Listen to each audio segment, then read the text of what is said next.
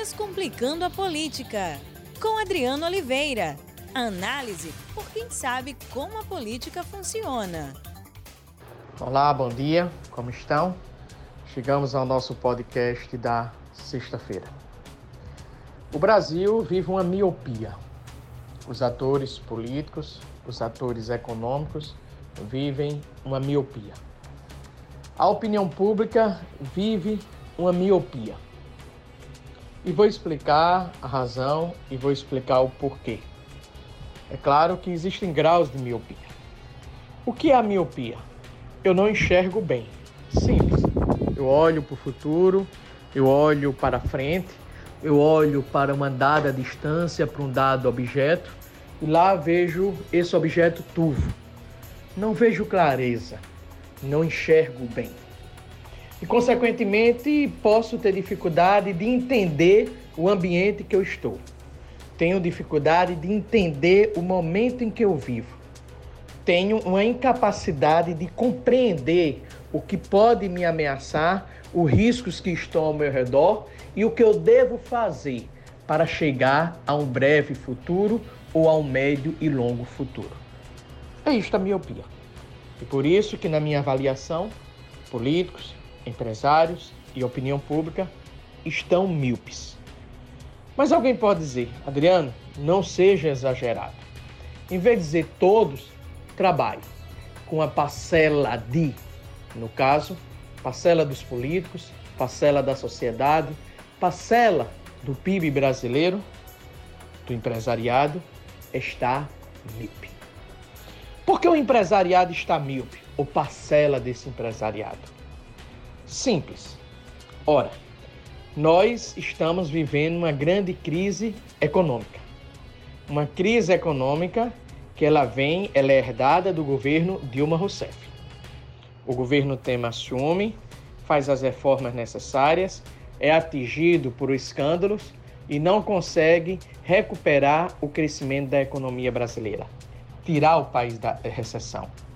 Mas justiça seja feita. Ele plantou uma semente. Por isso que em 2019 o Brasil conseguiu alcançar 1% de recuperação da economia, 1% de crescimento do PIB. Assume o presidente da República, Jair Bolsonaro.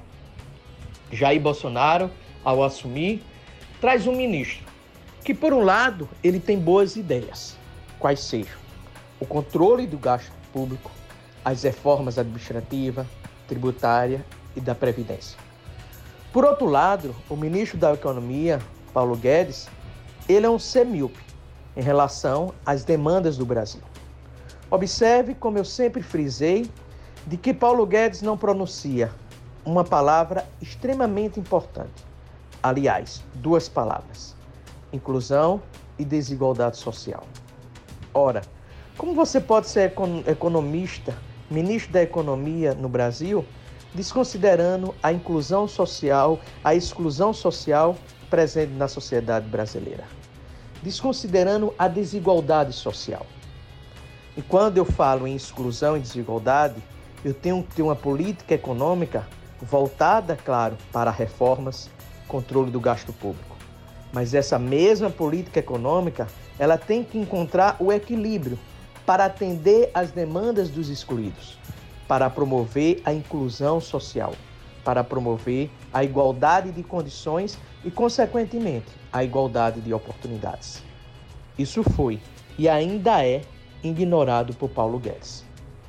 Ora, se o ministro da Economia ignora isso, como eu posso, diante de uma grande crise que o Brasil vive hoje, que é uma crise sanitária que tem forte impacto na economia, como é que o Brasil poderá sair dessa crise se o ministro da Economia continua a falar em controle de gasto público, sendo que este é o ambiente mais propício e que existe o gasto público, que exige políticas de inclusão social, que exige políticas advindas do Estado para a amenização da desigualdade, que exige a proteção do setor produtivo, que exige a proteção dos empregos para que, pós a crise sanitária, a economia brasileira possa ter um espaço de tempo menor para recuperar o seu crescimento, mesmo sendo um crescimento ainda pequeno, considerando o ano de 2019.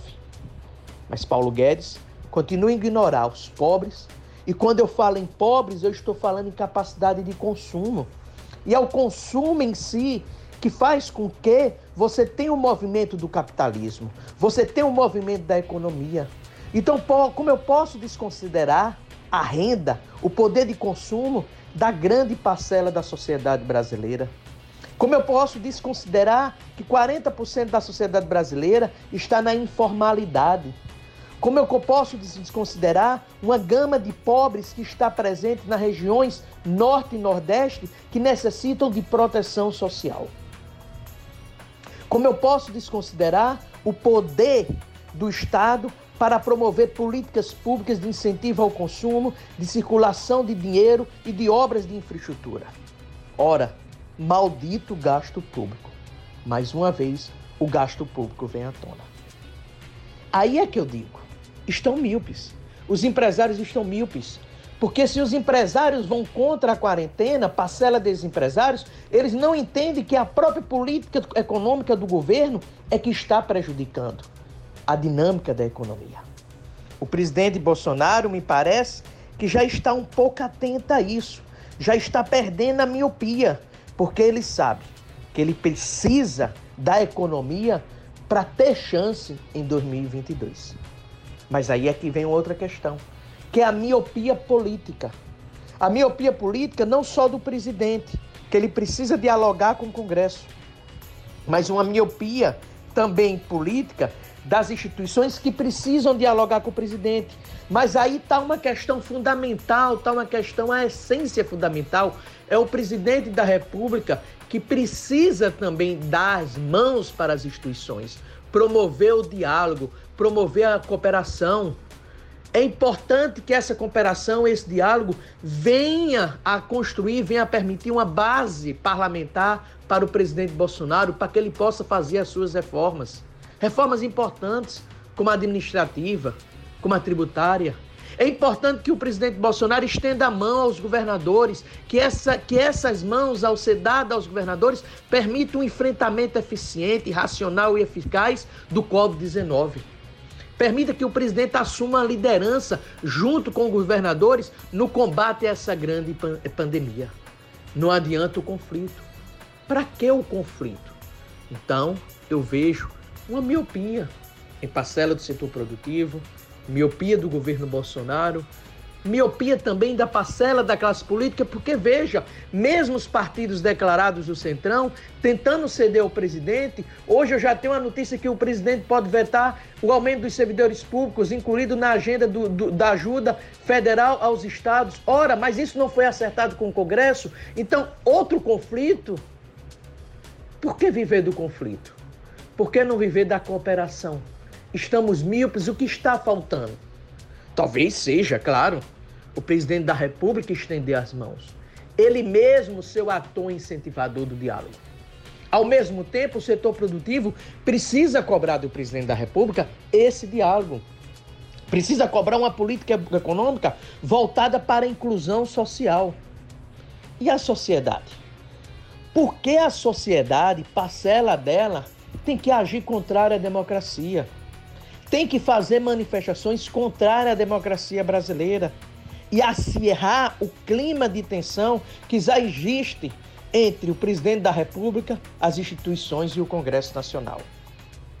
Ora, esse não deve ser o papel, ao meu ver, da sociedade, de parcela dessa sociedade. Ao contrário, o mais importante neste momento é a busca de um grande pacto. Um grande pacto para, para o Brasil, para o país, que esse pacto venha permitir uma saída uma saída, em primeiro lugar, que antes dessa saída esteja um enfrentamento eficiente ao Covid-19. Em segundo lugar, salvar, é, salvar a economia brasileira, sabendo que primeiro eu tenho que salvar vidas, depois salvar a economia. Em terceiro lugar, estabilidade no governo Bolsonaro. E como se faz essa estabilidade? Através do diálogo. Portanto, a nossa miopia está em não identificar que só através do diálogo é que podemos voltar à normalidade em nosso país, tanto no âmbito da economia como no exercício do poder, através, é claro, do diálogo do presidente com as instituições, do presidente com os governadores. Um bom final de semana e se cuidem e façam tudo para ficar em casa. Forte abraço. Descomplicando a política, com Adriano Oliveira. Análise por quem sabe como a política funciona.